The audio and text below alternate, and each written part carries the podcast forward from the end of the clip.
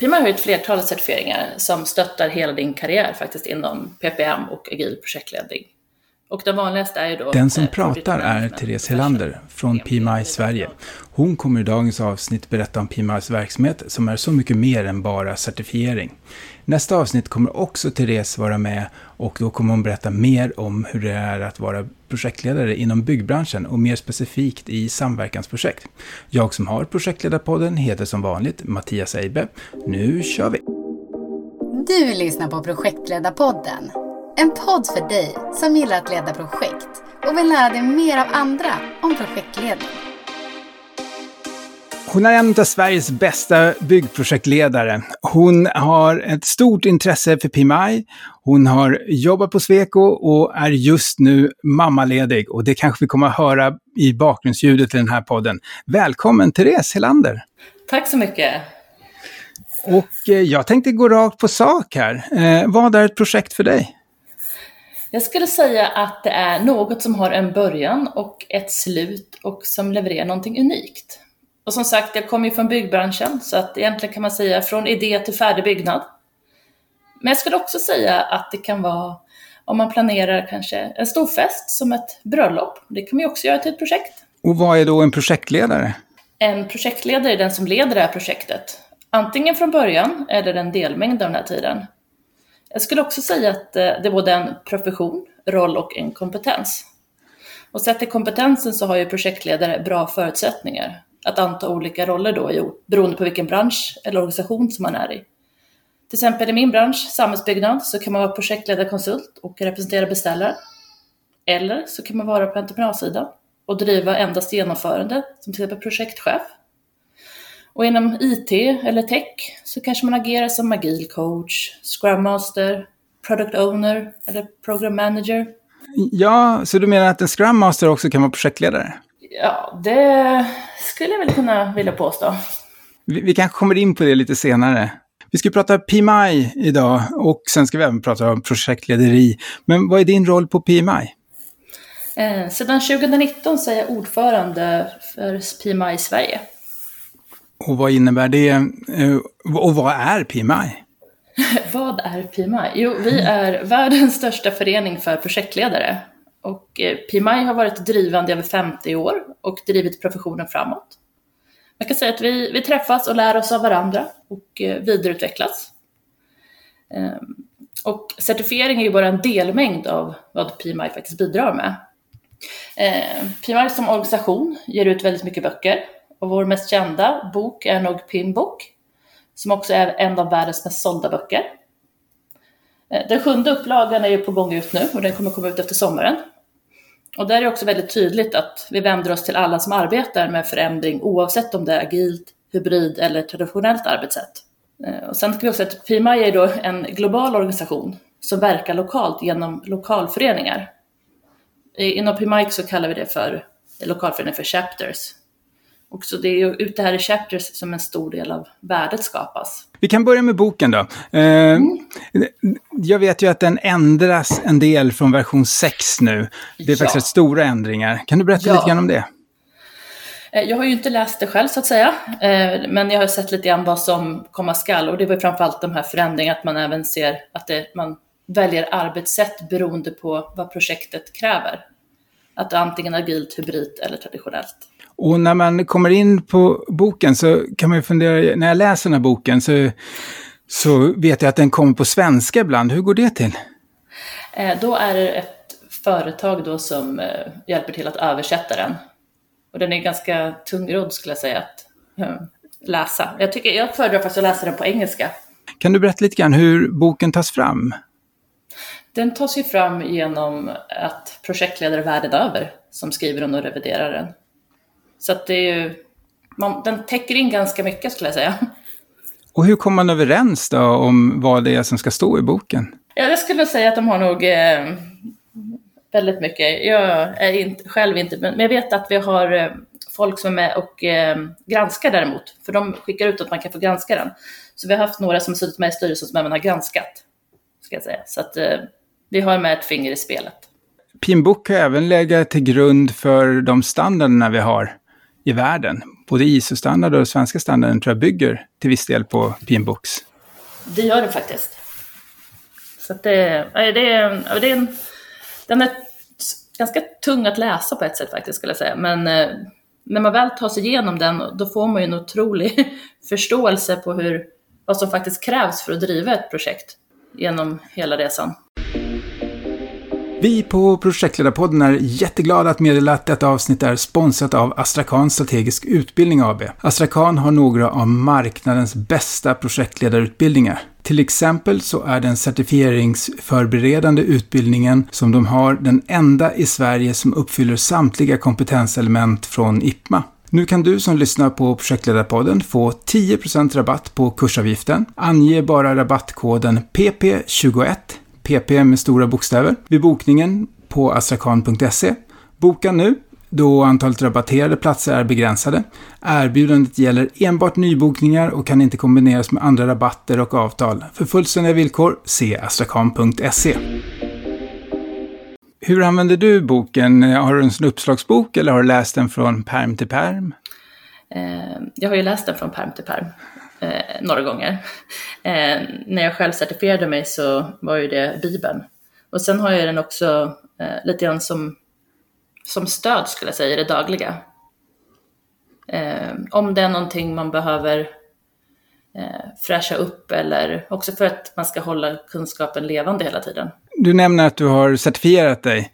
Eh, vilka certifieringar har PMI? PMI har ett flertal certifieringar som stöttar hela din karriär faktiskt inom PPM och agil projektledning.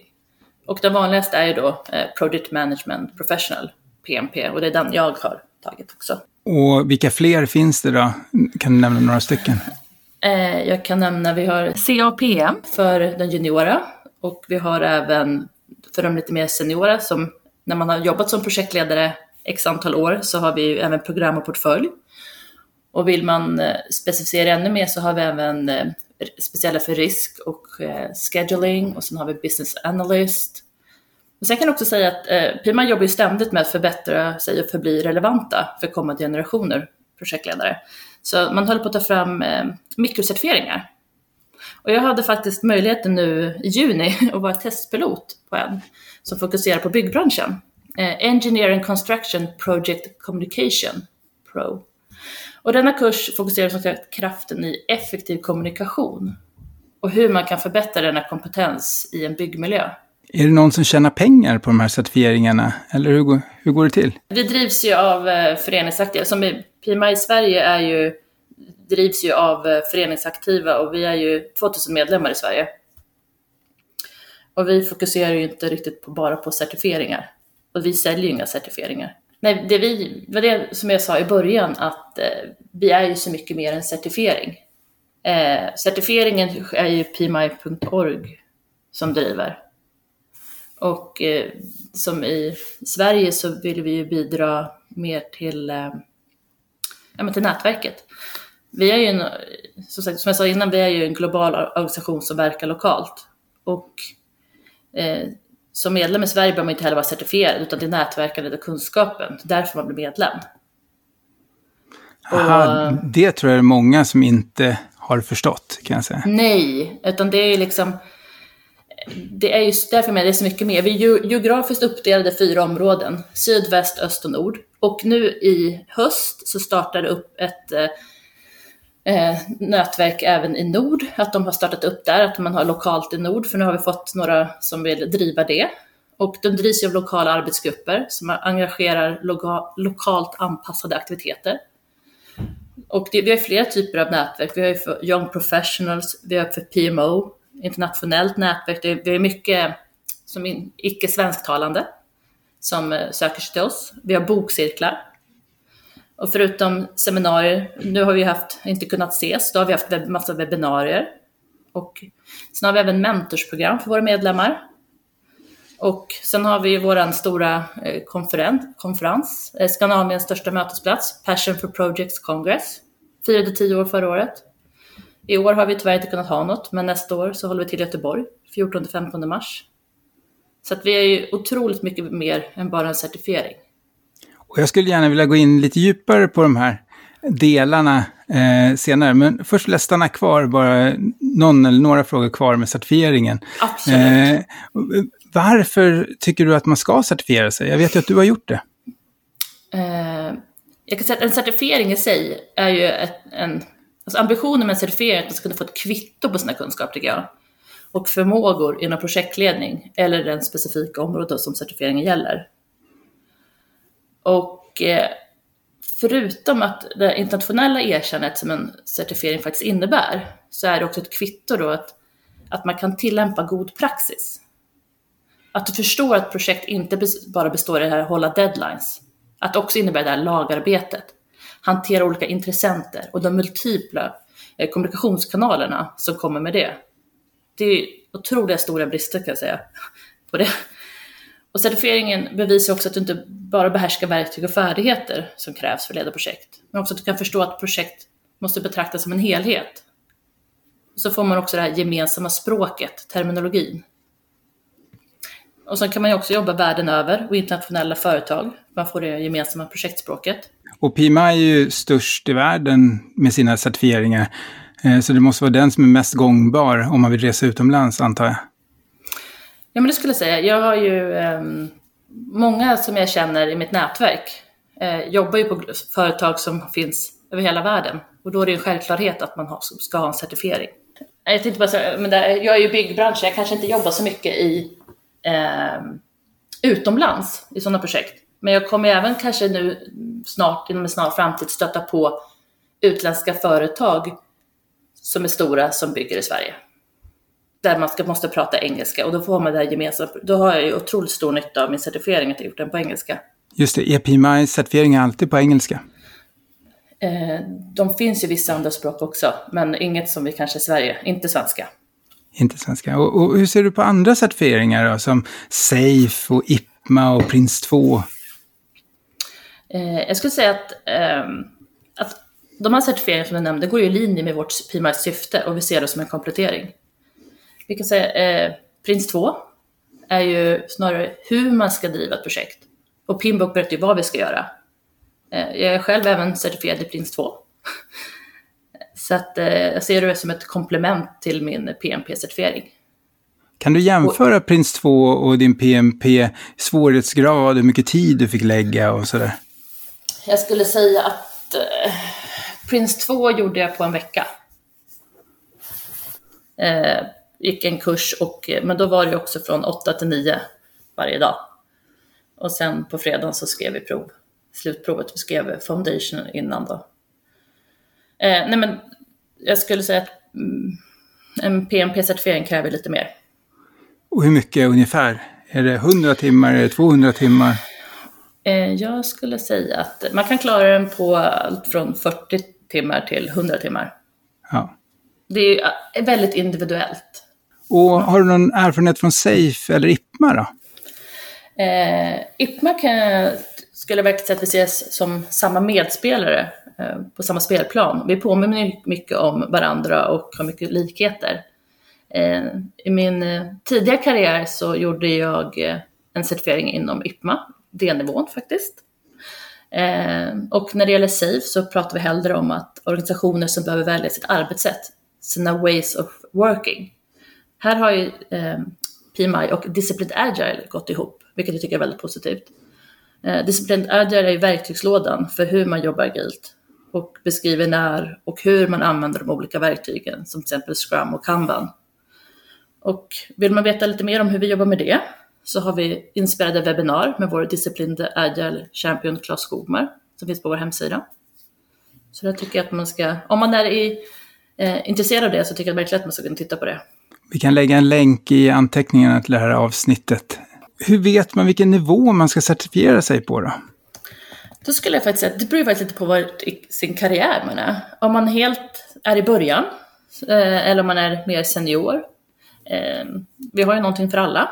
Och eh, är man helt ny så skulle jag säga att man kan välja CAPM. Och eh, är man mer senior så kanske man ska ta en projekt eller portföljcertifiering.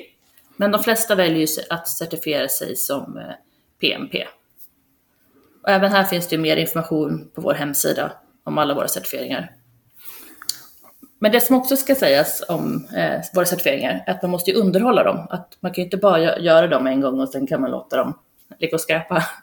Utan man ska hålla sig ajour då professionen utvecklas ständigt och fylla på sina kunskaper genom att ta PDUer.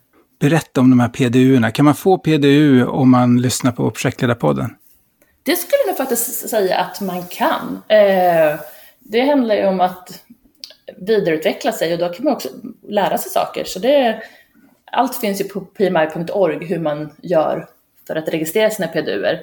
Men du kan till exempel lyssna på webbinarier, du kan eh, vara, vara aktiv i ett eh, chapter och ge tillbaka. Du kan gå på Passion for Progress Congress och få massa PDUer, webinar, eh, våra seminarier sen när man får umgås och ses fysiskt. Så PDU är ett, ett slags poängsättning av att man fortsätter utvecklas som projektledare? Ja. Och sen måste vi, har vi en talent triangle, att man måste liksom, man kan ju inte bara göra en sak. Till exempel om man ska är, vara aktiv och är volontär. Du kan inte bara vara det, utan du får ett visst antal eh, Eh, PDUer kan du vara det på, men du måste fortfarande vidareutveckla dig och eh, till exempel webbinarier, seminarier eller kon, eh, konferenser. Eller mm, lyssna på podd. Eller självstudier. Och då ska du också eh, fylla i, i eh, de olika, i triangeln. Då är det tekniskt och det är ledarskap och det är strategiskt kunskap som du ska ta in. Och hur ofta recertifierar man sig då? Var tredje år. Det är 60, 60 stycken PDUer man ska... Och hur mycket får man för att lyssna på ett avsnitt av Projektledarpodden? Då är det, är det en timme så är det en PDU.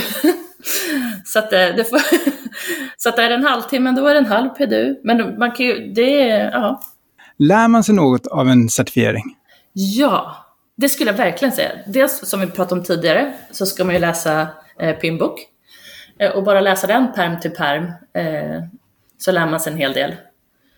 Och eh, sen skulle jag också säga att eh, du blir också självstyrd. det är inte bara boken. Du måste ju ändå ha en viss eh, säga, ska du ta en PMP till exempel, då ska du ändå ha jobbat i projekt ett visst antal år beroende på vilken utbildning du har. Så att bara där, så då är det för att få en förståelse, då lär man sig också eh, perspektiv och sätta det liksom i relation till någonting. Eh, det du lär dig och kan koppla det på dina projekt. Och få liksom en så här, ja men, jag kan bara relatera till byggbranschen.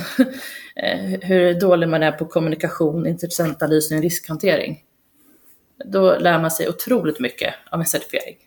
Och behöver man gå en kurs för att certifiera sig eller räcker det att lyssna på de amerikanska poddarna i hur man förbereder sig för en PMI-certifiering? Eh, för, nu pratar jag bara om PMP, ja. de kraven. Eh, för att certifiera sig till PMP så måste du ha minst 35 timmars utbildning, förutom att du behöver ha minst 36 månader i projekt. Eh, som du ska visa på för att kunna få certifiera dig. Och de här 35 timmarna, då är det ju många utbildning, så är det många som väljer att då gå en certifieringskurs. Eh, PMI har just nu omarbetat hur man arbetar med utbildningsleverantörer. Så nu är det färre som har, de har kontrollerat och kvalitetssäkrat. Som man kan välja. Och hur gjorde du då? Eh, jag gjorde min certifiering 2014 och företaget som jag jobbade på då eh, hade, de som redan var PMP höll i ett avsnitt var. Så hade man liksom under luncher, två veckor under luncher så hade man en genomgång. Och då gick de igenom olika, de olika avsnitten. Så då pratade vi risk, vi pratade scope, vi pratade ja, kommunikation. Eh, och efter det så var vi, vi var ju några som då skulle certifieras, så då körde vi självstudier tillsammans. Så hade en liten studiegrupp. Och sen var det ju mycket sitta hemma på kammaren och läsa och nöta. Och göra test, självtest så att säga. Och hur ser testen ut då? Nu för tiden, nu har det ju utvecklats lite så att säga. Nu behöver man inte åka till Kista som är mitt närmsta center och sitta där, utan nu kan man göra dem online hemma. Man behöver bara anmäla sig. Så kan man sitta var man vill och när man vill. Det finns ett visst antal slottar och det är eh, Självtestet består av 180 frågor och man har 230 minuter på sig. Sen tror jag att de har lagt in även 10 minuters pauser efter ett visst antal frågor så att man kan få en liten andningspaus. Och vilket bra sätt när ni pluggade tillsammans där, vilket bra sätt att bygga nätverk inom företaget. Det var ja, det otroligt smart faktiskt. Ja, ja, ja. Och där tror jag mer företag skulle kunna vinna på att bygga sådana nätverk och faktiskt hjälpa varandra till certifieringar, oberoende om det är PMI, IPMA eller annat, att man faktiskt utbildar varandra. Och inne på nätverk så nämnde du det att PMI har ju nätverk som finns i hela världen, men framförallt nu i Sverige här. Kan du inte berätta lite mer om alla de här nätverken? Absolut. Eh, PMR finns ju på alla kontinenter, utom Sydpolen faktiskt. eh, och har över 300 lokalföreningar i nästan alla världens länder, så det är ganska många. Och i Europa här så har vi mycket samarbete mellan de olika föreningarna. Jag kan säga att tack vare då mitt deltagande i styrelsen så har jag fått möjligheten att nätverka globalt. Eh, bidra med värde dit och få värde och få liksom de senaste nyheterna inom projektledning och professionen.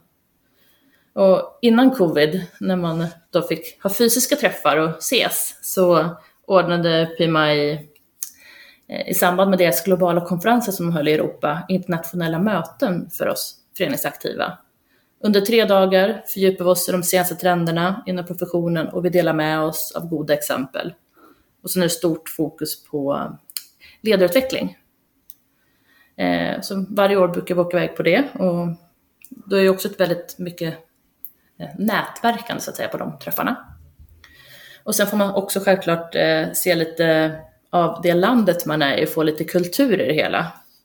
Eh, det är också väldigt intressant att se när man träffar eh, projektledare från andra länder, se vad de, alltså hur, de, hur kulturen ställer till det ibland som kvinna är det ju inte superenkelt i vissa länder att vara projektledare.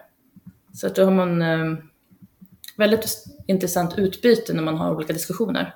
Och hur vi i Sverige, hur jämställt vi faktiskt har det här. Så att det eh, måste vi faktiskt sätta ett stort värde på, hur, hur bra vi har det när vi leder våra projekt. Och eh, jag ska också säga att nu under covid så har vi ställt om de här mötena eh, blir virtuella. Och eh, nu i april så var det ett senast och då eftersom det är virtuellt så sänds det ju ut till globalt och inte bara Europa. Och då hade jag tillsammans med en från Pittsburgh eh, äran att hålla en presentation och det delade med mig hur vi här i Sverige har attraherat en ny marknad i och med, att vi har eh, tagit fram PMI samhällsbyggnadsdag faktiskt. Berätta lite grann om den samhällsbyggnadsdagen. Jag är själv samhällsbyggare från början så jag tycker det där är jätteintressant. Ja, eh, som sagt, jag... Eh, det känns lite som att eh, i och med att jag kom, kom, i kontakt med PMI så har jag då fått möjligheten att bidra till att göra en förändring faktiskt. Att mm, har man ett engagemang i något så är det fritt fram att liksom ta tag i det. Och jag ser ju att byggbranschen är en bransch som verkligen behöver en utveckling. Alltså samhällsbyggnadsprojekt kostar oss miljarder i skattepengar. Eh, många av dessa projekt blir dyrare än tänkt. Och några av anledningarna är ju låg kompetens inom projektledning och låg projektmognad. Program och portföljförvaltning är väldigt underutvecklade i dessa sekt alltså denna sektorn. Alltså ställer frågor till någon, det är knappt någon som vet vad det är. Och sen har vi det här med upphandling. Jag vet inte ens om vi ska... ja. det här, här gäller det att man ställer rätt krav. Att få rätt organisation som får mandat att genomföra projektet. Alltså jag skulle kunna säga organisationen, alltså det är ju A och O. Och sen när det gäller att man har en projektledare som har rätt förmågor. Och jag anser också att det är rimligt att ställa då kravet att man har en certifiering. För att då kunna ja, få ut eh, projektet som det ska vara. Och eh, tack vare PMI har jag nu fått möjligheten att göra den skillnaden. Så då startade vi Samhällsbyggnadsdagen som vi genomförde 2018 och 2019. Eh, förra året så skulle vi köra, men var tvungna att ställa in och flytta. Så nu i höst så är vi i full gång med att planera höstens event som vi ska ha 11 oktober i Göteborg. Och jag ser ju så mycket utmaningar i den här branschen så att eh, fokus, temat är ju då eh, hur ska vi lösa branschens utmaningar? Och vi lyfter ämnen som upphandling, samverkan, så ska vi ha en paneldiskussion Eh, sen är nytt, i år så kommer vi även testa någonting nytt. Eh, jag är lite sugen på, jag, när jag har varit ute på mm, de här internationella träffarna så har jag sett något som lightning talk, blixttal på svenska, de, där de, man har sex minuter på sig att presentera någonting. Och sen bryts det. Och, då ska man, och sen får man röst, publiken rösta vem man tyckte gjorde det bäst. Men då har jag utvecklat det att vi ska köra ett, ett case. Alla får samma case och får då sex minuter på att redovisa hur man ska lösa det här. Och eh, ämnet är risk. För jag ser att eh, den här branschen inte... Alltså, eh, många använder riskhantering att man gör det en gång och sen låter man det ligga i lådan. Så att det här är ett ämne som jag också brinner för, riskhantering i byggbranschen. Så att det, här, ja, det, det är väldigt spännande och ja, du måste ju komma på det om det är i samhällsbyggnadsbranschen, 11 oktober. Absolut, och man måste väl komma på det även fast man inte är i samhällsbyggnadsbranschen. Ja, jag, jag skulle säga att alla branscher kan ju faktiskt lära sig om, eh, om det här. Och i byggbranschen så när man pratar risk så händer det ibland att man blandar ihop det med arbetsmiljörisker. Och det du tänker på här är ju andra typer av risker. Ja, oh, gud. Ja, och det, jag går igång lika mycket varje gång faktiskt ja, nej, risk för mig. När vi sitter där och ska, jag har samlat in alla eh, projektmedlemmar, entreprenörer, underentreprenörer och så Ja men vadå, det är ju arbetsmiljörisker. Nej. det är så mycket mer. Vad händer om det här och det här och det här? Ja, nej. Och vad spännande med de här casen som ni ska köra. För om man inte skulle ha möjlighet att ta sig till Göteborg, kommer det finnas möjlighet att se det här senare på något sätt? Eh, vi funderar på att eh, spela in delar och sända som ett webbinarie, faktiskt. Men eh, fokus är ju framförallt på det här med nätverkandet, så att vi, vi kommer ha runda bord för att man också ska kunna eh, prata med dem man sitter med, för att det ska liksom främja nätverkandet. Och att man ska dela med sig av eh, sina egna upplevelser och så.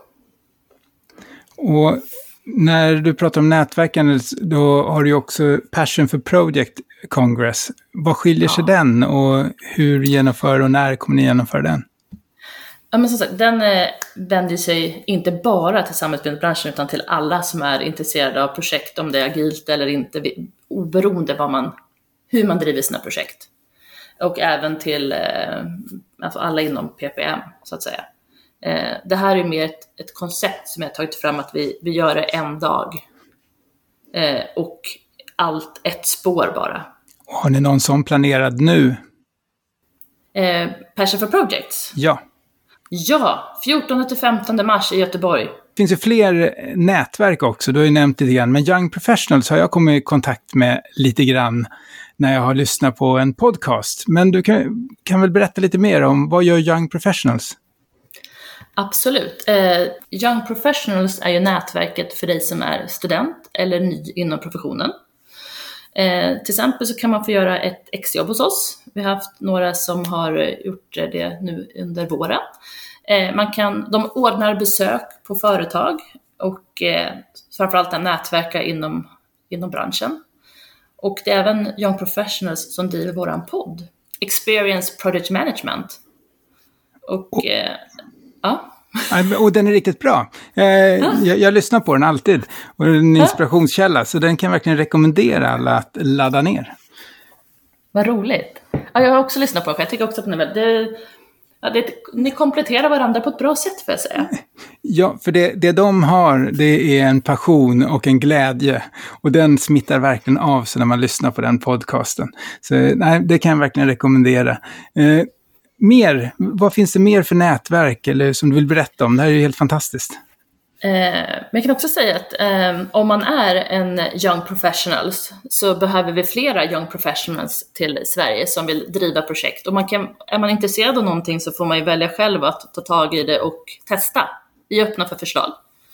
Och eh, även podden vill, behöver fler co-host att driva så att det blir ännu fler bra avsnitt. Måste man eh, vara bosatt i Lund eller Malmö för att hjälpa till eller? Det är en fördel om man är bosatt eh, inom svenska tidszonen eller kan jobba inom den svenska tidszonen. De flesta, vill man vara aktiv så kan man bo var som helst faktiskt. Många av våra nätverk som, eh, som jag skulle säga är ju också eh, oberoende på plats faktiskt, som man kan ta del av. Eh, men vissa nätverk är ju, underlättar kanske om man är fysiskt, till exempel om man ska ha bokcirklar. Då är det ju en fördel kanske om man sitter tillsammans och vill prata. Men man kan ju självklart göra det även över eh, Teams, Zoom eller ja, virtuellt. Du nämnde mentorskap här i början också, att ni har det. Ja. Hur går det till? Eh, det har vi haft. Eh, först hade vi ett eh, pilot som de körde när de faktiskt, när de fick träffas fysiskt, hade träffar. Eh, men nu, det som precis avslutades nu i våras har varit helt virtuellt och då är det en adept och en mentor som träffas och vad de pratar om får ju de bestämma själva och vägledning. Och det är ju fantastisk möjlighet för båda. Dels om man är vara mentor, att man får bidra och eh, se någon annan utvecklas. Så att, eh, nu kommer vi köra igång i höst igen. Så att det går att söka om man vill dels vara eh, adept eller om man vill vara mentor. Jag kan verkligen rekommendera både att vara adept och mentor. Jag har varit båda och jag kan säga det att man tror att det är adepten som lär sig, men oftast är det nog faktiskt mentorn som lär sig mest. Och framförallt idag med digitaliseringen så kan man lära sig väldigt mycket åt båda hållen. Och höra någon som ifrågasätter saker som är kanske självklara är väldigt, väldigt nyttigt. Så jag rekommenderar verkligen alla att söka det. Och hur, hur gör man då? Då går man givetvis in på er hemsida. Jajamän, all information finns på vår hemsida. Fler nätverk eller annat du vill tipsa om med PMI? Oj, det finns så mycket att välja på skulle jag säga. Men det jag skulle tipsa om är att i, eh, i höst så kommer vi ha, jag tror att det är 26 augusti, kommer vi starta upp eh, som det ser ut nu och ha en fysisk eh, kick-off lite grann, eh, både i sydväst och öst. Eh, Malmö, Göteborg och Stockholm. Och sen så eh, kommer vi även senare i höst, eh, i slutet av hösten, kanske man säger då, eh, köra ett, eh, en eftermiddag i Stockholm med paneldiskussion, mingel och talare. Och hur, hur är det att komma in i eh, PMI? Är det svårt? Alla är välkomna. Vi har ju över 2000 medlemmar i Sverige. Ehm, alla som vill vara med är välkomna och även om man inte är medlem är man välkommen. Du har ju varit med i PMI. Har det hänt någonting så riktigt roligt du skulle vilja dela med dig till lyssnarna? Ja, faktiskt. Eh, jag fick ju möjligheten 2019 att vara med på PMIs 50-årsfirande i Philadelphia. Och det var i Philadelphia som PMI grundades. Och då fick jag även äran att hälsa på, eh, att skaka hand med faktiskt och ta massa bilder med James Snyder som är en av grundarna. Och sen, det var ju eh, några stycken från Europa på plats där. Och eh, jag fick även med mig de andra och, eh, och sjunga lite Mamma Mia på karaoken och eh, visa vad, att Sverige kan. Eh, en fråga jag har faktiskt inte tagit här, men vi var inne på lite grann. Det var det här agila versus vattenfall hur PMI ser på det och hur du ser på det. Ja du, eh, det här med agilt eller vattenfall eller som många pratar om pro projekt eller epics. Eh, ja, alla projekt kan ju bedrivas med olika, olika metodiker. Eh, senare Sen finns det organisationer som nu börjar transformera sig till att vara agila och lösa sina leveranser i värdeströmmar med team som lever över tid. Som sagt, som jag nämnde tidigare så ehm, har vi Disciplined Agile, verktygslådan som vi erbjuder som stöd. Så det, och det skulle du länka till så att man kan gå in och kika där och driva de här projekten. Vill kontakta dig eller PMI, hur gör man då? Eh, då går man enklast in på vår hemsida och där kan man skicka ett mejl till mig eller någon, någon av de andra i styrelsen. Och då lägger vi en länk här i anteckningarna till avsnittet till PMIs hemsida. Och sen Vänta, vi, vi, har, vi har ju också även en eh, LinkedIn-sida vill jag säga. En, en företagssida på LinkedIn där vi har, eh, är väldigt aktiva och där man kan nätverka med varandra. Och det kan jag verkligen rekommendera, för där, där, skrivs det mycket matnyttigt och man kan också få hjälp när man behöver fråga om någonting eller liknande. Det finns många som är beredda att hjälpa till där. Absolut. Vi, som sagt, vi är väldigt inkluderande, alla är välkomna och jag kan verkligen rekommendera alla att antingen komma till Samhällsbyggnadsdagen i Göteborg eller till Passion for Project Congress i Göteborg nästa år, 14-15 mars. Och jag hoppas verkligen att jag ser dig där Mattias. Absolut. Eh, jag ska jag verkligen försöka att vara där. Jag tycker sånt här är roligt att vara med på de här och, och lyssna och framförallt träffa andra människor. Det, det, är verkligen det man lever för. Det finns alltid massor med saker att lära sig. Och lära sig har man gjort idag och har vi gjort här idag med eh, dig Therese. Vi har lärt oss mycket om certifiering men framförallt vilket stort nätverk man kan få via PMI. Stort tack för att du kunde ta dig tid att vara med. Tack så jättemycket, det var jätteroligt. Tack för att du har lyssnat på Projektledarpodden. Hör gärna av dig till oss med idéer, tips och förbättringsförslag. Det gör du enklast via mejl på lyssnare projektledarpodden.se eller vid det sociala nätverk du föredrar.